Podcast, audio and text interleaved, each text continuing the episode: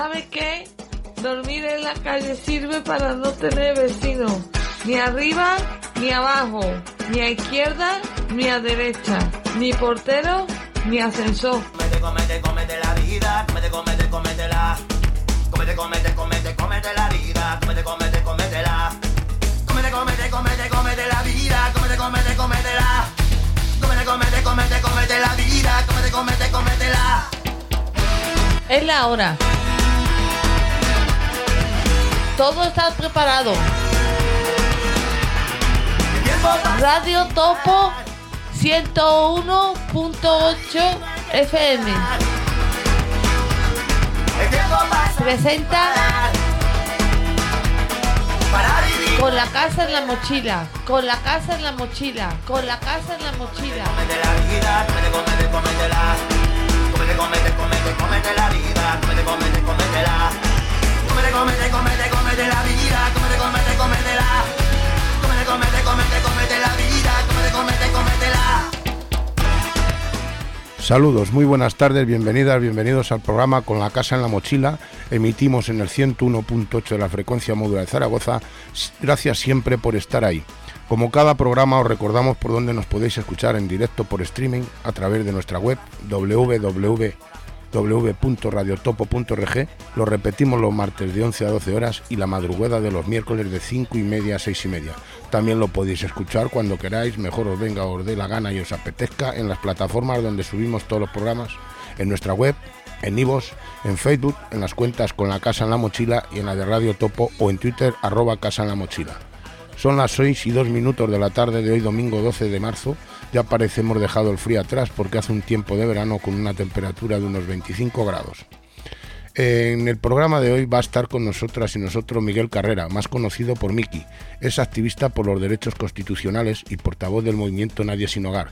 Vamos a hablar de la nueva ley de vivienda. Participó, participó junto con otros en la elaboración de la nueva ley de vivienda. Esto lo vamos a acompañar como siempre con música y será nuestro programa 404 con la casa en la mochila. Que decirme hambre de locura, hambre de disfrutar, hambre de dulzura. Comenzamos.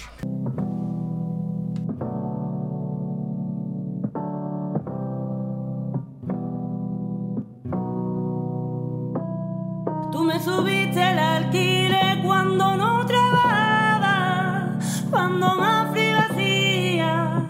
Tú me diste la espalda. Dale, morena. Tú me subiste el alquiler cuando menos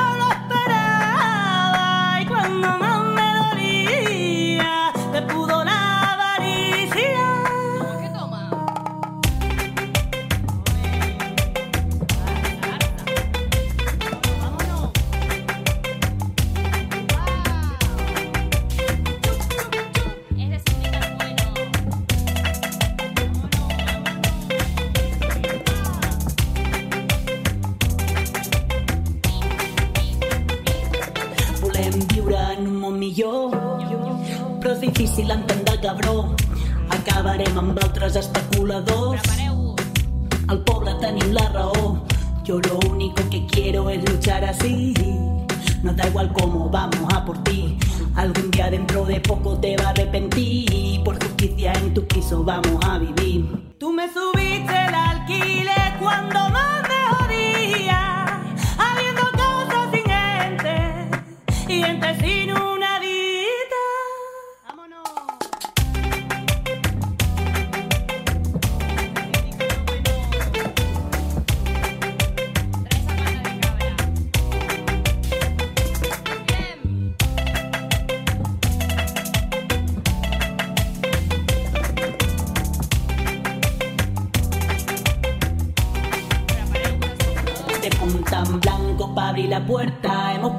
aquí tres días y la casa es nuestra. És el destí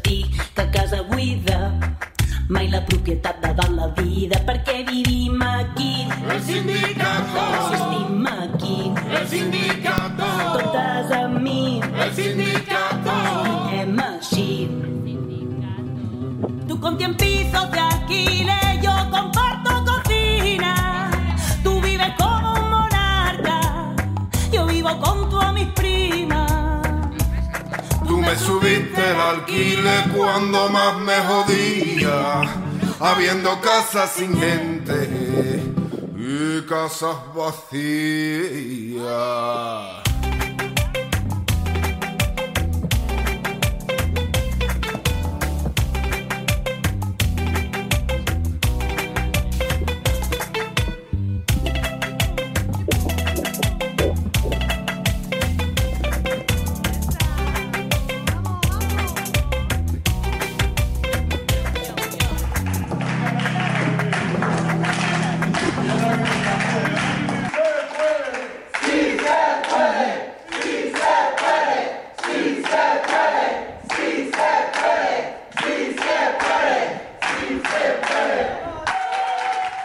Bueno, como anuncié antes, va a acompañarnos Miguel Carrera, más conocido por Miki, que, como os comenté, es activista por los derechos constitucionales y portavoz del movimiento Nadie sin Hogar. Y participó junto con otros muchos colectivos en la elaboración de la nueva ley de vivienda. Buenas tardes, Miki. Hola, buenas tardes, Pepe, ¿cómo estáis? Muy bien, aquí me acompañan en el estudio Javier, eh, Carmen y Rosalía. Compis. Hola, ¿Qué buenas. tal, qué Hola, tal, bienvenido, compañero? Bueno, a- para comenzar, Miki, eh, ¿nos puede decir a grandes rasgos qué propone este, este proyecto de ley de vivienda? Vale, eh, bueno, el proyecto de ley del derecho a la vivienda finalmente se acerca más bien a un proyecto de regulación del mercado inmobiliario, por desgracia. Ha quedado bastante lejos de, de los objetivos de garantizar el derecho y, y de esto solo se habla en el preámbulo y poco más. Eh, desde los colectivos de vivienda llevamos todo este tiempo presionando para intentar mover esa posición, pero lo cierto es que la, la resistencia del PSOE está siendo férrea y, y los avances han sido muy pocos. Eh, sí, hola Miki, ¿qué tal? Buenas tardes, soy Javier. Os oigo, os oigo muy bajito, ¿eh? no sé si se puede hacer algo con el sonido. A ver, ¿Eh? ¿escuchas bien? Te oigo algo mejor, sí. A ver, Miki, eh, yo sabes que soy muy directo preguntando y la primera pregunta mm, tienes que contestarme según tu intuición personal. ¿Tú crees que finalmente va a salir adelante la ley de vivienda con, con todos los efectos que sabemos que tiene? ¿O con las tensiones que hay actualmente en el gobierno de coalición no temes que se va a quedar en el limbo del cajón de los justos? Pues yo tengo mis dudas y nos acercamos a esa posibilidad bastante. Más viendo lo que está sucediendo con, con el proyecto de, modificación de la ley Mordaza, que también va camino de quedarse de quedarse atascada en la comisión y de caer, y, esto, ¿no? Entonces, realmente ahora mismo no, no sabemos qué va a pasar. Eh, lo que sí lo que sí parece es que el PSOE va a usar su, su fuerza para finalmente eso, dar una especie de ultimátum y, que o salga o decaiga de una vez pero parece que ya se está se está agotando el margen definitivamente y sinceramente en este momento no sabemos qué va a pasar. Parece que, que- la intención del gobierno sí era utilizar la ley como, digamos, un refuerzo a sus políticas de carácter social y, utilizarla, digamos, electoralmente, desatascarla antes de las elecciones de mayo, pero también se está pasando el plazo y no termina de concluirse, ¿no? Eh, ha habido estas noticias contradictorias de que ya estaba el acuerdo, de que no lo ha habido, de que no está cerrado. En fin, no, eh, no, no lo sabemos y los partidos están ahora mismo totalmente herméticos. Han cortado prácticamente la comunicación con nosotros y están bunkerizados en ese intento de cerrar un acuerdo que parece que no va, no va a contentar a nadie. Entonces no sabemos, ahora mismo no lo sabemos.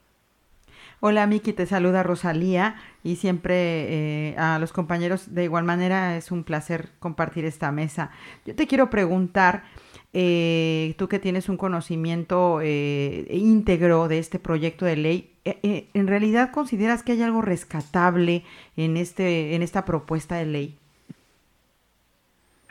Pues es que lamento decir que hay hay hay hay, hay muy poco jugo realmente, hay muy hay muy poco que, que que que sea nada realmente a lo que sujetarse en ninguno de los campos. Parece que lo que más más se está, digamos, detallando es el tema de la regulación de alquileres, pero pero los propios sindicatos de inquilinos han dicho que tal y como está planteada eh, va a ser muy difícil de, que se haga efectiva en, la, en, casi ningún municipio. Entonces, ni, ni en cuestión de desahucio, ni en cuestión de, de protección de personas sin hogar, ni en cuestión de, de regulación de alquileres, hay nada realmente eh, sustancial, ¿no? Que signifique una protección eh, eficaz y, y por eso estamos, pues, todos los colectivos ya un poco renunciando a, esta lucha, viendo cuál es el paso que se da y en realidad en este momento, pues, no, no, no, no, nos da un poco lo mismo que salga o que no salga la ley, sinceramente. Está, está la cosa ahí que no sabemos, no sabemos por dónde va a tirar, pero lo que sí tenemos claro es que lamentablemente vamos a tener que seguir peleando seguramente por todas estas por todas estas cuestiones. Entonces, pues bueno, es un poco desolador y, y realmente pues una oportunidad perdida para el gobierno si, si sale la ley como, como está ahora mismo. Eh, Miki, Para el gobierno y para todos. No, una está oportunidad claro. perdida para todos. A ver, eh, está claro, a mí desde el primer momento había muchísimas cosas que me chirriaban, pero una de las que a mí más me chirría es el concepto de gran tenedor y que el número de inmuebles por el cual se considera a una persona o a una entidad jurídica gran tenedor es que tenga 10 inmuebles o más. Es decir, es una cosa absolutamente excesiva eh, de- porque, porque, vamos, tener 10 casas ya supone que tienes, que estás especulando, digamos, o que desde luego no es que tengas una segunda vivienda eh, de vacaciones o una tercera porque, porque necesitas a lo mejor un hijo tal o, o necesitas vivir de esas rentas, pero 10 es un número excesivo. ¿No hubiese sido mejor reducirlo a 5, que era lo que proponía Unidas Podemos en la primera negociación del, del proyecto de Eh, ley?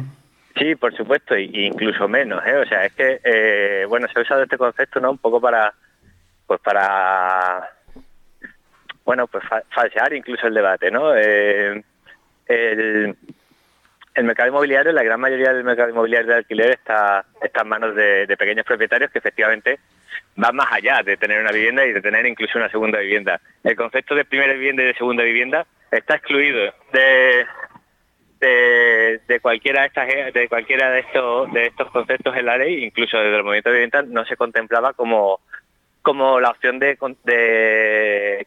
de, de, de digamos llamar vivienda vacía a una vivienda por ejemplo vacacional no que alguien tenga en Alicante o donde sea no eso está- quedaba fuera de- de- del debate no Eh, se- el PSOE puso ese margen de, de 10 viviendas que efectivamente es excesivo. Hace poco salió una estadística que decía que la mayoría de los de los propietarios rentistas ¿no? que viven de- del alquiler de viviendas eh, tenían de media eh, 4,2 viviendas, o sea, más de cuatro viviendas, en torno a cuatro viviendas o más.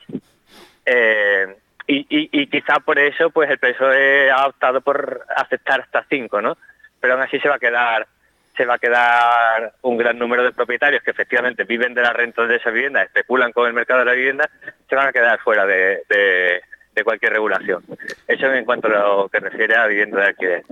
Y luego hay otra cosa que también, bueno, es, es, de, es aurora boreal, como yo digo, y es que parece ser que todos los inquilinos o inquilinas que tenían rentas antiguas eh, van a perder, o en principio van a perder prácticamente todos los derechos que tenían de algún modo adquiridos o consolidados, digamos, eh, por esto de la renovación, digamos, a la alza de todas las rentas eh, a partir de una determinada fecha. Me parece un, un auténtico asalto a personas que no, que normalmente además no tienen medios, eh, no tienen medios económicos suficientes para garantizarse un alquiler en ninguna ciudad de este país y que se van a ver abocadas a la infravivienda o en algunos casos directamente a la calle.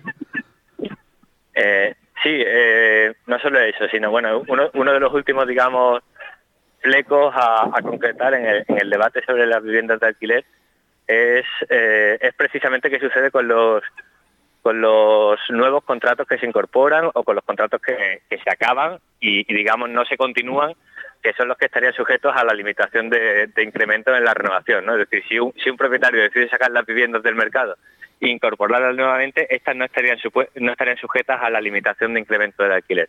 De todas maneras, yo como que provengo de una plataforma de, de personas afectadas de- eh, por sinogarismo y, demás, eh, yo sinceramente lamento muchísimo que, que el debate en torno a la regulación de alquileres haya, haya tapado eh, todo el debate de fondo sobre la garantía de la protección del derecho, porque eso, que sería la base, no está para nada asegurado y, y es precisamente, digamos, la, la situación más dramática, ¿no? ¿Qué pasa con las personas que dejan de poder pagar una vivienda y se ven abocadas a un desahucio? No hay protección para eso. ¿Y qué pasa con las personas que ya, ya se encuentran en situación de calle? Tampoco hay una garantía para, para devolverles a la protección de un techo. Entonces, eh, desde mi punto de vista también, por parte del PSOE, se ha, se ha interesado en, en, digamos, en darle mucho, mucha relevancia, poner todo el foco en, en el conflicto sobre la regulación de alquileres, porque de alguna manera no dejas de hablar de mercado inmobiliario, ¿no? Al final estás regulando el mercado inmobiliario, pero no estás garantizando el derecho a la vivienda. Eh, Miki, ¿nos has venido eh, de alguna forma resolviendo esta, esta cuestión que voy a... te no, no te oigo ahora mismo, perdona. Sí, eh, te comentaba que nos has venido resolviendo ya, eh, en base a los comentarios que nos compartes, eh, esta pregunta que te voy a hacer, pero sí me gustaría que fueses un poco más específico eh, y amplio en eh, qué debería como mínimo contener eh, un proyecto de ley entonces para que fuese equitativo y resolviera las problemáticas que en realidad el tema contiene, ¿no? Actu- eh, en, en la actualidad todos de alguna manera estamos inmersos en problemáticas relacionadas con la adquisición de un bien inmueble o con el alquiler de un bien inmueble. Pues, pues mira, paradójicamente, el 24 de enero de, de este 2003 2023, eh, la ONU eh, remitió una carta al gobierno precisamente y, y a- y al Congreso eh, con un informe de los relatores especiales que habían visitado España en los años anteriores, el relator de tema vivienda y otro sobre pobreza extrema, ¿no? Eh, hicieron un informe conjunto en el que, que era específico sobre el anteproyecto de, de ley del derecho a la vivienda, ¿no? Entonces, en ese informe, que es eh, extenso y, específico, se señalan una serie de cuestiones relativas a, digamos, a bueno, al, a- al anteproyecto de ley en relación con el derecho internacional y se señalaban muchas de las cosas que venimos señalando los colectivos antidesahucios y, y, y desde nuestra plataforma también, ¿no? Eh, de, pues de esta falta de protección al derecho de- eh, contra los desahucios, de esta falta de garantía, de alternativa habitacional, eh, y también sobre la protección de personas sin hogar, etcétera, ¿no? Entonces este informe es muy interesante, está disponible en, la página de la ONU, que si queréis os la digo ahora. Eh, y, nosotros, bueno, pues creemos que, que es un refuerzo importante, sinceramente también creemos que va a ser absolutamente ignorado por parte de- del Ministerio de Transportes, que, que rápidamente salió a, digamos, a agradecer las recomendaciones, obviando que lo que estaba señalando el informe eran, digamos, vulneraciones del derecho internacional y de, y bueno, y de los artículos constitucionales que vinculan, eh, bueno, pues el desarrollo legislativo eh, de España y de los, de los países que firman los tratados eh, con esos con esos mismos tratados, ¿no? Y, y salió el ministerio diciendo, bueno, que gracias por las por las observaciones, pero bueno, que muchas gracias, ¿no? Eh, entonces, bueno, eh, es una base que tenemos ahí para, para en un momento dado intentar, pues bueno, llevar la ley al Tribunal Constitucional o intentar algún tipo de, de tal, pero bueno, la, la, la posición del Ministerio y del PSOE es muy firme. Quieren sacar, si, la ley sale adelante, quieren que salga la ley en su, en su marco, en el marco que ellos han marcado, y, y si no, pues van a dejar que caiga. Eh, os voy a decir la página web de este informe, a ver si la, si la tengo aquí a mano. Sí, por creo. favor. Sí, eh, Miki. eh, mientras buscas la página, yo sí que Bueno, quería. eh, Ah, vale. No, no, no la tengo, pero es la del OHCR, que es el Observatorio de Derechos Humanos de- del Comité de, de- de Observación de Derechos Humanos de la ONU. Ajá. Vale, y, la, y la, el informe, la, el ON es 2023, me parece que era, que era la numeración. Si no, se la puedo remitir a Pepe después para que la publique en el post del, del programa y así Sin también la gente la pueda, Perfecto, pueda pues consultar. la pasas y luego lo publicamos. Sin problema, Miki. Eh, yo, sabes que hay un tema, un tema recurrente que yo tengo contigo, que es el de la Sareb. Habrá que seguir dando, habrá que seguir dando caña hasta que, hasta que alguien, alguien en la administración pública del Estado se dé cuenta de que existe el mayor parque de viviendas que jamás ha tenido el Estado nunca vacías y que está ahí muerto de risa y abierto a la especulación y, sigue sin eh, el Estado ahora mismo, porque ahora mismo forma parte, como bien sabes, es propiedad del Estado, no es propiedad ya de nadie más Y eh, sí hay un montón, miles y miles de viviendas vacías que siguen sin darle el uso que realmente merecen, que es que las personas que no tienen vivienda o que están sin hogar tengan una vivienda digna.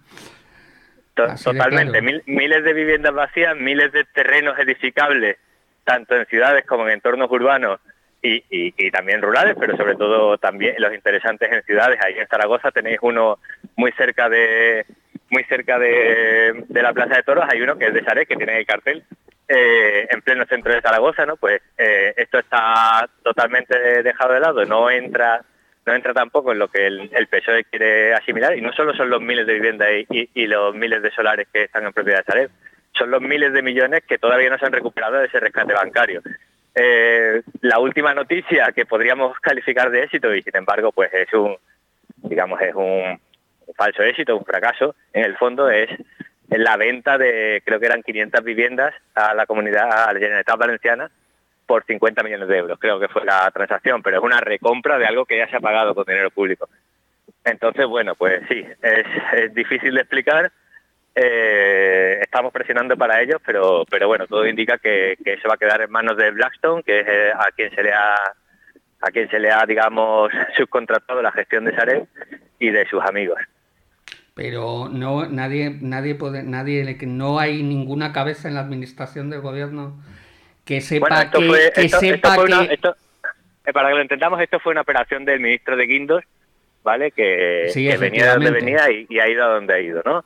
Entonces, bueno, pues, pues sí, es, es el, el gran mercado inmobiliario, el gran mercado de capitales, los que están, los que hicieron esa operación de rescate bancario y los que están exprimiendo todo lo, todo lo posible aquel negocio, ¿no? Rosalía. Miki, eh, yo te quiero preguntar, porque eh, esta es una situación que de verdad eh, me parece eh, excesiva también. Lo es. Y vaya, el tema de la regulación de, de requisitos que, que piden los, los dueños e inmobiliarias y similares para celebrar un contrato de alquiler es que es prácticamente imposible eh, su cumplimiento para muchas personas, porque aun cuando tuviesen en, un momento dado la posibilidad económica de pagar el ya de por sí excesivo coste del alquiler, a eso se suma que hay que acreditar eh, eh, tener eh, un tiempo de más de seis meses o más a veces también de, de un trabajo estable, hay que acreditar y ser aprobado eh, por una evaluación que, es, que hace un, un, una aseguradora, eh, entre otros requisitos que se piden que parecen algunos de imposible cumplimiento. Eso impide que aun cuando se tenga la mejor voluntad, la economía, etcétera, para poder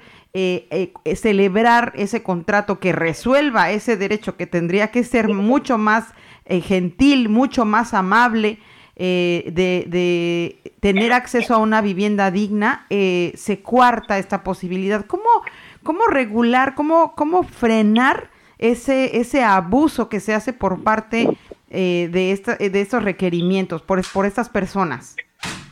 Bueno, totalmente, totalmente de acuerdo y, y, yo soy uno de los que lo sufre, como tantos cientos de miles de personas, ¿no?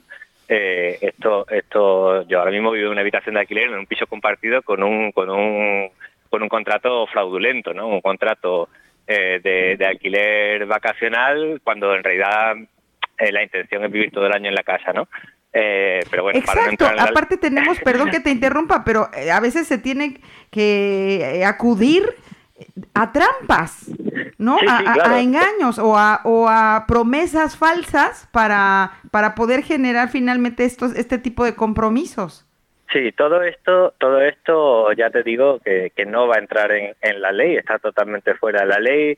Lo que se está discutiendo básicamente es si los honorarios los paga una parte u otra, pero digamos que es, es, todo esto viene como consecuencia de que, digamos, el negociador fuerte en esta, en esta negociación, que es el PSOE, el miembro mayoritario de, del gobierno, eh, sigue en ese marco de, de la vivienda como, como, bien de mercado eh, y no como derecho, ¿no? Entonces, bueno, pues la, digamos, la justificación es que estos son acuerdos privados y que las partes pueden poner las condiciones que crean, ¿no? Y, y claro, pues se ponen esas condiciones leoninas que realmente hacen muy difícil acceder a una vivienda en condiciones normales, ¿no? Eh, Entonces, bueno, pues hasta que no cambie ese, ese marco, digamos, mental, ¿no? Ese marco ideológico en el que la vivienda pase a ser considerada realmente un derecho, pues lo vamos a tener muy difícil.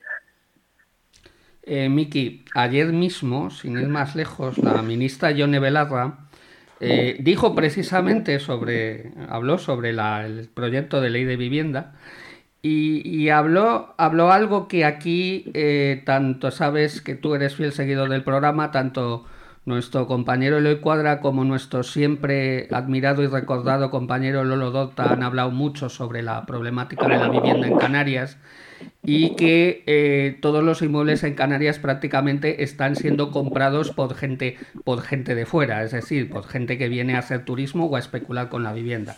Hablé ayer, Yone Velarra habló que iban a poner un tope, una limitación a la compra de vivienda en el archipiélago, en los archipiélagos, tanto el canario como el balear.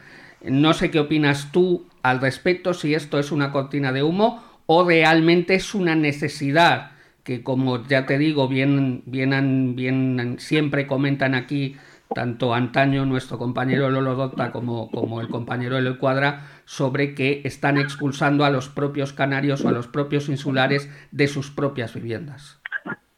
Sí, eh, el, el fenómeno de las islas eh, supongo que es más acusado porque son núcleos turísticos eh, masivos, ¿no? Y con una Eh, densidad y con una densidad bestial, con la mayor densidad de todo el Estado español. A. Efectivamente, pero, pero, pero básicamente es el mismo fenómeno que se produce en el resto del territorio. Yo, por ejemplo, que, que estoy aquí en Cádiz, está sucediendo lo mismo, ¿no? La gente que ha sido de Cádiz y que sus familias son de aquí de toda la vida, se están teniendo que ir a los, a los pueblos de cercanías, ¿no? A San Fernando, a Rota, al puerto de Santa María, porque las viviendas de- del centro están siendo, bueno, puestas a la venta a unos precios disparatados que solo pueden comprar los inversores extranjeros que los quieren para segunda residencia, los muy pudientes o para o para el mercado del alquiler turístico, ¿no? Entonces, eh, pues pues esto, o sea, eh, hasta que no hasta que no cambie el, el enfoque y, se y se y se entienda que la vivienda no puede estar únicamente eh, en el mercado, o sea, como bien de mercado, pues esto esto va a ser la dinámica y, y es triste, ¿no? La, la capacidad de adaptación, ¿no? Que tienen las personas, ¿no?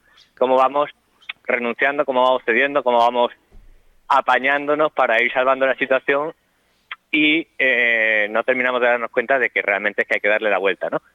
Hay que luchar por ello y, y parece que eso, pues que el agotamiento y la capacidad de adaptación de las personas en la necesidad, pues, pues bueno, pues, pues hace eso, que de momento estén ganando los que, los que tienen más poder, ¿no? Los que pueden presionar al PSOE, poniendo, pues eso, pues poniendo quizás cartas que no conocemos, ¿no?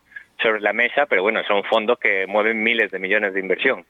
Entonces, pues bueno, Está eh, claro. la otra claro, parte tiene mucha fuerza para, para, para presionar. Miki, ¿cuándo entra en vigor la nueva ley? De momento no está aprobada, de momento está en la comisión y como os digo, no sabemos si va a pasar a la siguiente fase. Eh, creemos que, el PSOE puede usar la, misma jugada que ha hecho con la ley Mordaza, que es, bueno, o hacemos el acuerdo o decae, y, de momento no ha dado ese esa fase. Realmente tendría que dar, eh, dar ya ese siguiente paso al informe de la comisión para volver a pasar al Congreso a su votación definitiva, después volver al Senado, ser ratificada, etcétera, ¿no? Entonces, bueno, se va agotando el tiempo, eh, todos dicen que es inminente, no lo sabemos. Es posible que la veamos la semana que viene salir de la comisión o, o, o igual se va después de mayo, no lo sabemos. La verdad Ajá, es es lo que te iba a preguntar para, eh, para cuándo entonces concluiría o se tiene previsto que concluya el proceso legislativo para pues para saber a qué atenernos en general, ¿no? Porque las cosas negativas que tú estás señalando finalmente es algo a lo que nos tenemos que ajustar. Sí, pues de momento ya te digo, no hay no hay plazo ni siquiera hay la certeza de que vaya a ser aprobada finalmente. Eh, Miki, yo quería también hablar contigo sobre todo de un derecho que no siendo específicamente de esta ley de vivienda, sí tiene que ver con las personas sin hogar y que se les está privando eh, en algunas ocasiones de un derecho fundamental como es el derecho a empadronarse. Últimamente, eh, sobre todo en algunos ayuntamientos de las Islas Canarias, pero me consta que en alguna otra parte del Estado también está ocurriendo, se está negando el derecho fundamental a cualquier persona de poder empadronarse en un municipio, que es un derecho recogido en una ley estatal como es la ley de bases del régimen local. Correcto. Eh, ¿Qué se puede hacer contra esta atropelía legal? Porque no deja de ser un auténtico atropello de un derecho fundamental que, repito, cualquier persona tiene en cualquier municipio. Pues nada, como bien has dicho, es ilegal y lo que hay que hacer es denunciar al funcionario que se niegue a, a tramitar esto eh, directamente. Eh, desde el Movimiento de Sin Hogar hace tiempo desarrollamos un modelo de solicitud de empadronamiento para personas sin hogar en el que ya se recogían, digamos, la- los puntos de la ley de base de ordenación de bases que tú has mencionado, los puntos que se vulneraban y, digamos, las penalizaciones a las que se podía ver eh, sujeto el funcionario que se negase a, a cumplir con su obligación. Lo tenemos en nuestra página web para descargar, lo podéis, lo podéis ojear, Sí. lo podéis reproducir, lo podéis utilizar y desde luego os animamos a, a utilizarlo cada vez que alguien se encuentre con esta situación porque efectivamente es ilegal y de hecho genera un perjuicio muy grande para las personas que están en situación de sinogarismo no, no poder empadronarse. Sí, Vicky, de hecho yo he hablado contigo varias veces sobre esto, ya lo, lo hemos hecho aquí, sobre todo yo, y a las personas que están sin hogar con el documento que tú hiciste, eh, o que, el, que la plata- o el movimiento hizo, eh, sí que he ido a registrar en el ayuntamiento diciendo el lugar donde, y aquí en Zaragoza hasta ahora se persona una persona, lo, lo, lo ve y lo, lo empadrona. ¿eh? Aquí sí que eso no... De momento con los que yo he acompañado, luego cuando van solos sí que le ponen bastantes pegas, eso sí que es cierto, pero si yo les acompaño a registrarse en el ayuntamiento con ese con la hoja de registro y luego van, certifican que está en el sitio, en el banco, la plaza, donde sea, sí que se pueden empadronar. ¿eh? Pues me alegra mucho saber esto, la verdad, que, Sí, que lo sí. estéis aplicando y que esté funcionando. Realmente es así, la ley dice eso. Eh, y, y nada, eso, yo animo a todas las personas a, a- a eso, a, a aplicarlo, ¿no? Y, y nuestro objetivo final es que, es que al final cambie esta dinámica, ¿no? Esta dinámica perversa que, que al final tiene una justificación eh, económica, ¿no? O sea, no se quieren parar a las personas porque una vez que reconoces que esa persona está sin hogar en tu territorio, te tienes que hacer cargo de esa persona de alguna manera, ¿no? Luego sí que cuenta en tu censo de personas sin hogar, eh, cuenta en, en tus demandantes de, de- de recursos para personas sin hogar y, y es más dinero, más recursos que tienes que destinar a eso o, o una respuesta que tienes que dar. Pero es nuestro derecho. Pues sí, aquí ahora yo que yo recuerde creo que hay unos veintitantos, ¿no? Yo he acompañado bastantes. Eh, también hay otro problema en esto del empadronamiento. Sabes que las habitaciones que se alquilan mucha gente pues no te quiere empadronar. Y claro, eso sí que es un problema también para, para la hora del empadronamiento. Si el dueño de la habitación o la que tiene alquilada y realquila no te quiere empadronar, pues estás... mm, eso sí que no te vale como persona sin hogar porque no, no lo puedes hacer. No, no te vale como persona sin hogar, pero el mecanismo es el mismo, ¿vale? El mecanismo vale para todos. Ese O sea, mecanismo vale. Estés sin hogar, estés de ocupa, estés sin contrato, vale, ¿vale? Porque eh, el derecho al empadronamiento efectivamente está reconocido, ¿vale? Es una obligación más bien de las administraciones em- empadronar a todas las personas estén en la situación que estén, entonces tú puedes reclamar que se despliegue ese recurso. O sea, si, si, si no hay otra manera, tendrían que enviar a una patrulla de policía municipal, a quien sea, un funcionario público, a comprobar si tú vives en ese domicilio y el mecanismo es el mismo. Simplemente habría que sustituir personas sin hogar con vivo en tal, sin contrato y el mecanismo eh, lo tienen que aplicar igual. Es que hace dos días ocurrió este caso y se me, se me consultó y digo, ostras, pues si la dueña del, o el dueño del piso, de la vivienda alquilada, no te quiere empadronar, eh, como persona sin hogar no se puede. No sabía yo esto, ahora sí que... Entonces, Sí, el mecanismo eh, para todas las personas. Lo cierto es que siempre estás en una posición de, de debilidad, de vulnerabilidad, ¿no? Y te, ve- te riega, sobre todo si no tienes contrato, que suele ser la mayoría de los casos no se tiene, una habitación, no se tiene, claro. de que te, te echen, ¿no? De que te rescindan el contrato. No sería lo lógico, incluso se podría Lo- se podría denunciar, pero bueno, al final lo que queremos es que la gente esté bajo techo y demás. Lo, lo ideal sería poder hablar con la propietaria y que, y que acceda porque realmente no les compromete a nada que una persona esté empadronada en el domicilio. Bueno, luego también sabes que, que si, no sé si hay un número de gente que si cobras, por ejemplo, el ingreso mínimo vital y hay cuatro o cinco, que bueno, vi- viene siendo el problema, porque son pisos que a lo mejor se realquilan las habitaciones, ese es otro de los problemas y las dificultades que te ponen a la hora de empadronar. ¿Qué podríamos hacer ahí?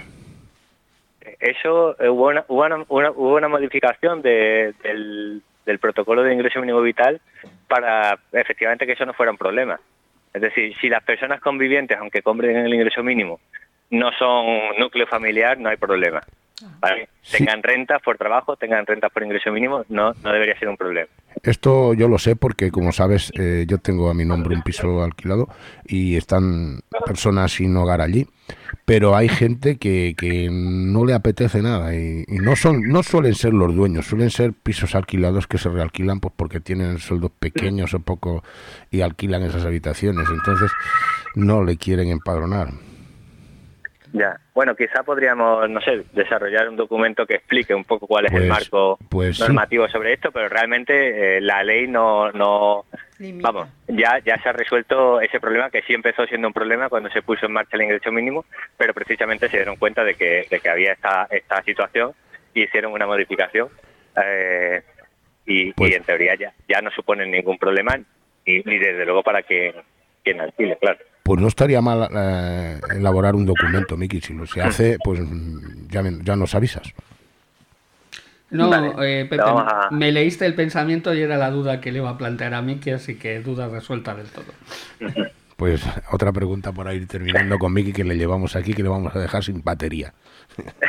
no, tranquilo. Eh, bueno, yo también quería comentarte, a ver, eh, está claro que si sale esta ley no es la ley que se necesita, ni, ni que las personas sin hogar necesitan.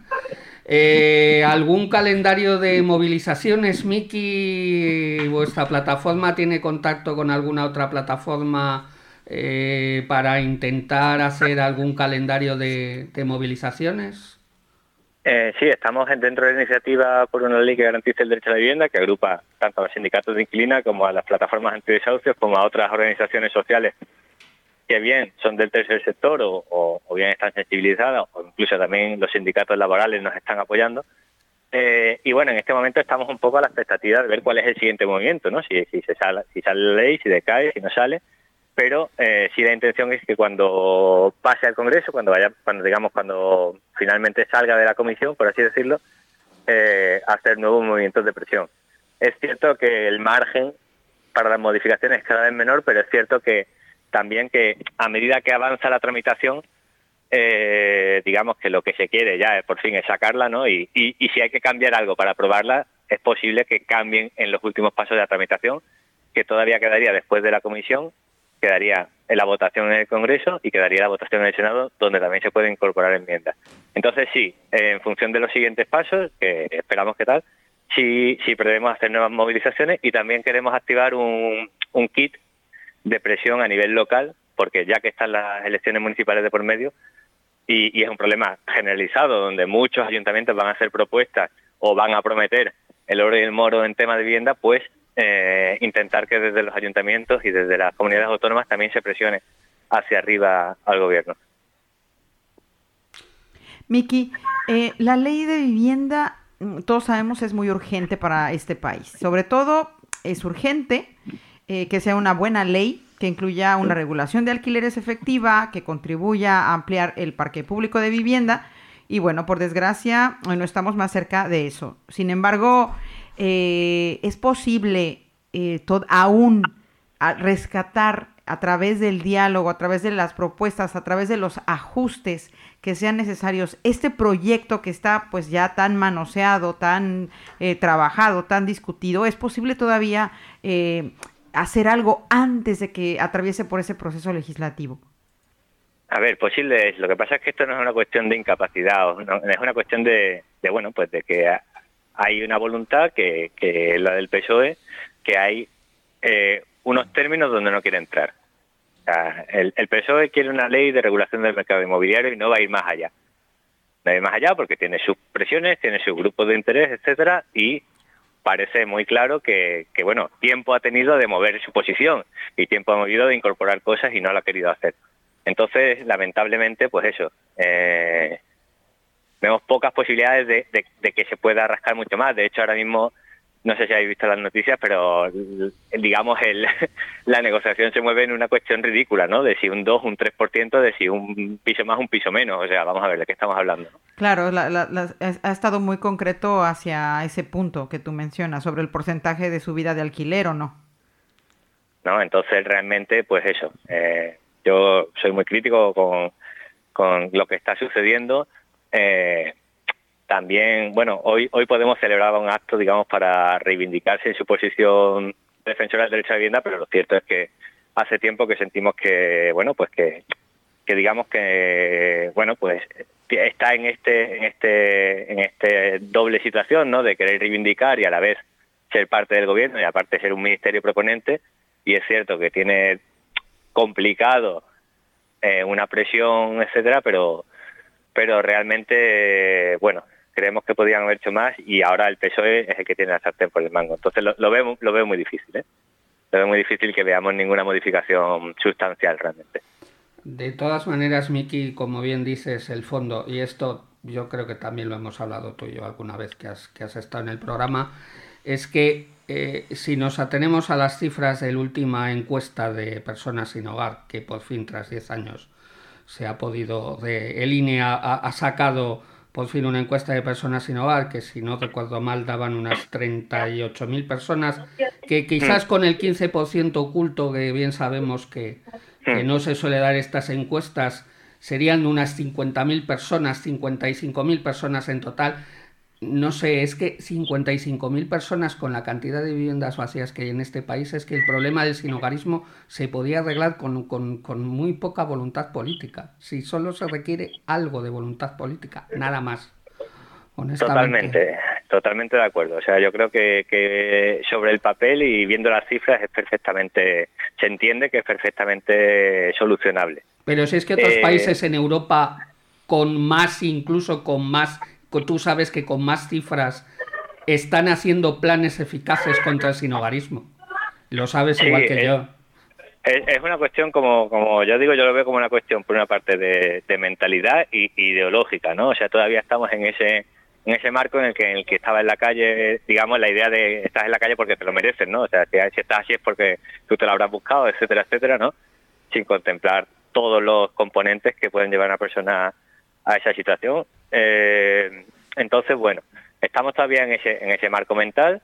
Eh, parece que está de alguna manera cambiando. De hecho, en febrero sacó el Ministerio de Derechos Sociales sacó una, un acuerdo marco precisamente sobre, sobre sinogarismo, donde realmente incorporaba todos los argumentos que, venimos sosteniendo desde, desde el movimiento Nadie Sin Hogar y, y las organizaciones más críticas en lo que se refiere pues a vulneración de derechos fundamentales por carecer de vivienda, eh, etcétera, etcétera, ¿no? Entonces, eh, pero ¿qué pasa? Este, este marco, este acuerdo marco para las comunidades autónomas, eh, como la diferencia es que no es de obligado cumplimiento, ¿no? O sea, es Sí, un es solo un marco. Es un marco y las comunidades autónomas que son las que tienen competencia en, en, en vivienda son las que de algún modo desarrollan más o se mueven. mm, o sea, el marco es la base, si no, si no me equivoco, pero las comunidades autónomas hacen y deshacen en cuanto a eso. ¿Es así? Exacto, abre, abre una posibilidad, da unas recomendaciones, pero no obliga a nadie a aplicar esas medidas ni, ni a poner nada en marcha realmente. Y os voy a poner un ejemplo que para mí es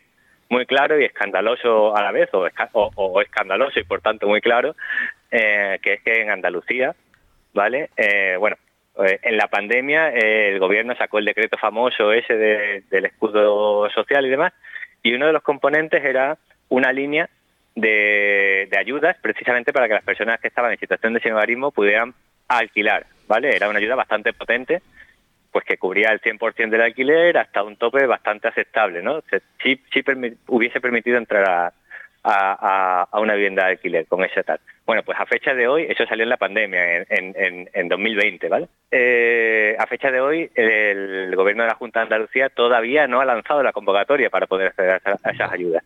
Entonces, bueno, pues esta, esta, esto, esto, esta es, digamos, la gran diferencia, ¿no? Entre, entre que la ley sea garantista o, o no lo sé.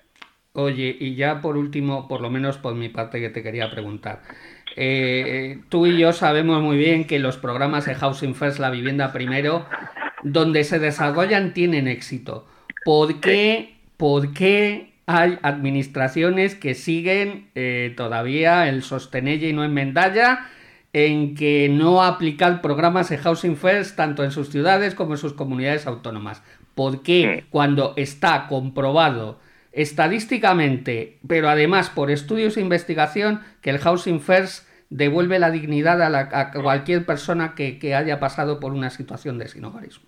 Sí, eh, yo, yo creo que es porque porque sigue sigue existiendo la creencia de que es más caro aplicar Housing First, pero es que esos mismos estudios universitarios que se han hecho eh, y de hecho hay uno hay uno reciente que es de aplicación de Housing First en España recuerdo la referencia pero pero si ponéis eh, estudios Housing First en España eh, aparece muy reciente Eh, se comprueba también que de hecho es más barato eh, aplicar el Housing First en viviendas que eh, todo, todo, todos los gastos que conlleva mantener a una persona en situación de calle o saltando de albergue en albergue, entrando y saliendo de albergues, entrando y saliendo de hospitales o demás.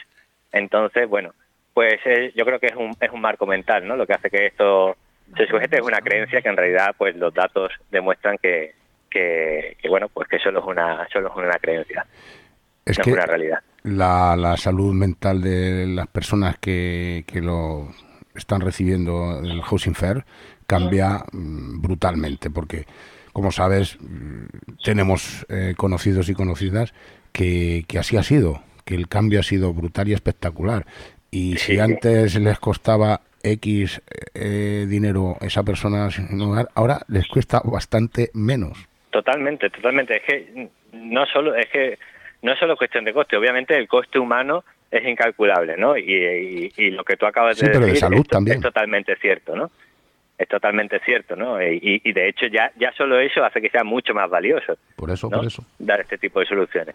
Eh, entonces, bueno, pues yo creo que eso que es un es una creencia que espero que a partir de que haya, como está empezando a haber, datos que sustentan que efectivamente eh, sale mucho más a cuenta aplicar Housing First, eh, se empieza a hacer de manera masiva, además, porque es que eh, los costes del sistema de, de albergues, sobre todo el sistema de albergues más extendido, que es externalizado a, entidades que, que lo gestionan por intermediación, es, es mucho más costoso en el fondo. Pues sí. Miki, ¿de qué manera podemos sumarnos a la concientización activa de este problema que a todos acoge? ¿Cómo podemos eh, estar más activos en estas acciones, eh, eh, la sociedad en general? Pues es difícil. Es, difícil. yo soy muy defensor de, bueno, pues de, la vía administrativa y de y de al final de, de forzar que se apliquen las leyes, ¿no? Es decir, hay que usar la- las reclamaciones oficiales, hay que usar los mecanismos oficiales que hay para ejercer los derechos. Eh, ¿Por qué? Porque si, o sea, si conseguimos sentar un precedente de obligación de cumplimiento del derecho, que muchas veces ya está recogido en las propias leyes autonómicas y demás, eh, ese precedente sirve para todos los demás. Ya es una, ya es, digamos, pues un precedente no judicial, es- iría sentando jurisprudencia y iría sentando una aplicación de la ley. Yo soy, muy defensor de esto y es lo que intentamos hacer desde el movimiento de Nadie sin Hogar, ¿vale? Lo que intentamos hacer es demostrar que hay una vulneración de un derecho, ¿vale? Y forzar a que se proteja ese derecho y a que ese precedente sirva para todos. Eso es lo que intentamos. Eh, más allá de eso, pues siempre visibilizar las situaciones, eh, tanto de amenaza de desahucio, como de ejecución de desahucio, como de, de sinogarismo en calle. Eh, nosotros teníamos una campaña en la que, bueno, pues facilitábamos una, tienda de campaña a las personas que estaban sin hogar como mínima medida de protección y también para que se vi- viviese más, ¿no? Y, y a partir de ahí hacer un acompañamiento a estas personas, pero sobre todo eso, ir visibilizando siempre estas situaciones eh, y sobre todo vincularlo a, bueno, pues a los derechos que tenemos eh, y a la vulneración de esos derechos que supone que se esté dando cada una de estas situaciones. Pues bueno, Miki, eh, como siempre es un placer tenerte en el programa y escucharte. Y sabes que lo que desde aquí podamos ayudar o aportar, pues estamos en contacto. Y, y qué decirte, en otra ocasión, pues te tendremos de nuevo aquí. Cuando pases por Zaragoza, pues ya sabes dónde, dónde estamos. Pues muchas gracias, Pepe, y un saludo a todos los compañeros de Con la Casa en la Mochila. Y, Muchas y nada, gracias, pues, Miki, por tu, por Toda- tu tiempo. un- un placer, Miki. Espero conocerte en persona cuando vengas acá. Igualmente. Un buen tipo. Yo a- al principio, al principio, y lo sabe él, pero cuando abrí los ojos o me los abrieron los ojos, estoy de su parte en todo. Pues, pues gracias a vosotros por la oportunidad de, de hablar de este tema y nada, y todo el apoyo y la solidaridad por el reciente desalojo también del centro Buñuel, que la verdad es que era, Buah. era un centro muy importante para la ciudad y es igualmente eso, incomprensible más allá, o sea, la única explicación es una cuestión ideológica, ¿no? Que Eh, se haya totalmente, desmantelado totalmente. eh, un Y- centro que estaba dando tanto, y que tanto como sabes, y tanto cobijo, ¿no? la cultura y el arte y la autogestión a este gobierno municipal no le gusta. ¿Entiendes? No, sí, Por y eso- el empoderamiento de las personas, sobre todo en un barrio humilde como es aquel, en Así fin, es. ya sabemos un poco ¿Cómo de qué pie cojean, ¿no? Exactamente, ya sabemos. En fin. Pues nada, ánimo y muchísimas gracias y un, y un abrazo, Miki. Un abrazo, un abrazo. Gracias. Adiós, un abrazo. Seguimos.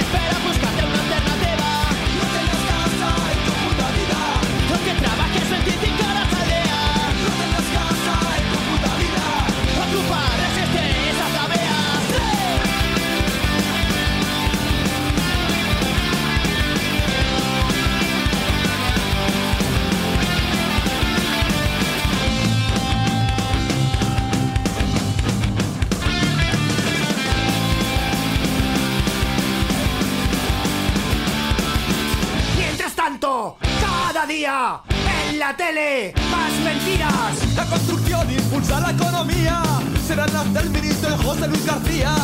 Sin salida, sin salida. ¿Y cómo hacer del derecho moneda? Recalifica y talamos la arboleda.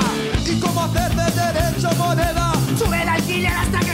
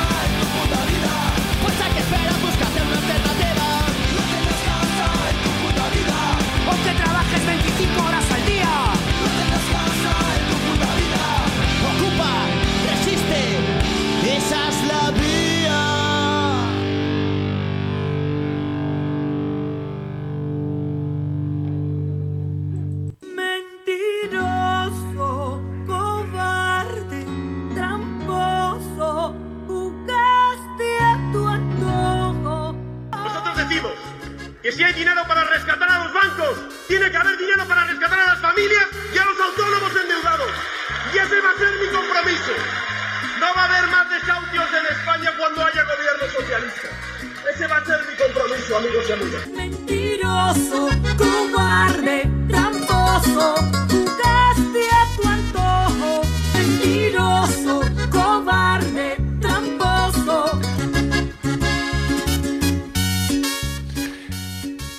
Bueno, y aquí vamos a terminar. ¿Qué os ha parecido todo lo que nos ha contado nuestro compañero y amigo Miki? Pues que las cosas siguen igual. O sea, se suceden los programas con y, y parece que no, que, que es como el día de la marmota. No hay avances. Eh, yo, yo voy a ser muy claro. Yo creo que la ley de vivienda se va a quedar en el cajón. Fíjate lo que te digo, Pepe. Las tensiones que hay en el gobierno ahora mismo va a pasar como con la ley Mordaza. Que, que se van a quedar en el cajón. Bueno, Javi, pero ha sacado la ley de bienestar animal, entonces tenemos que estar contentos. Que en este Ah, país ya, van a vivir mejor los animales que las personas. Claro, claro. Baja volumen que satura si no se oye. No, no, para, pero perdón. a ver que si las Te compañeras y te compañeros animalistas eh, se van a tirar contra nosotros. No, No, tampoco- no, no, no, no. De- Lo, tampoco- digo, lo digo que, bueno, pues que unas leyes salen antes y otras después, simplemente. Pero bueno, aquí hay una ley en la cual no se cumple el gobierno de Aragón, ¿eh? que es la ley 1016 que te garantiza una vivienda a, a la persona vulnerable que desahucian. No se cumple porque no te la dan. O sea, aquí, ¿de qué vale la ley si luego no se cumple también? Bueno, pues eso. que- Pero si es que en teoría hay un plan de sinogarismo y tampoco se cumple. O sea, esto es eh, lo de siempre. Bueno, de yo creo que eh, yo destacaría que eh, a manera de conclusión, eh, todos sabemos que el acceso a una vivienda digna es un derecho fundamental y Miki, en esta ocasión, nuestro invitado, nos ha hablado sobre aspectos clave que atascan la nueva, ne- la nueva ley o este proyecto de nueva ley de vivienda de 2023. Eh, si se es propietario, se tienen ventajas. Si no se tiene acceso a la adquisición de un inmueble, hay una serie de requisitos que lo hacen prácticamente imposible. El problema de los requisitos de alquiler que también son excedidos, los costes, entre otros aspectos que me parece que son importantes de subrayar, como también de alguna manera como ciudadanos nos podemos sumar, eh, al- alzando por lo pronto la voz a través de estos espacios para eh, eh, subrayar, para eh, quejarnos también, ¿no? De, de- de estas, de estos excesos que se están dando en la falta de regulación de algo que tendría que ser gentil, de algo que tendría que ser, de tener un acceso eh, inmediato al ser un derecho fundamental. Yo creo que Miki nos ha aclarado mucho de lo que está alrededor de este proyecto de ley. Qué bueno de aprobarse el proceso legislativo concluiría aproximadamente, nos comenta, en abril. Y bueno, pues ahí eh, iremos viendo sobre qué bases se van a, a- a estar eh, di- discutiendo eh, al calor de estas discusiones, estas aprobaciones o no, y saber qué esperar de ello. Pues dejamos esto aquí. Muchas gracias a todos. Hasta Como el siempre, próximo nos vemos domingo. la próxima semana.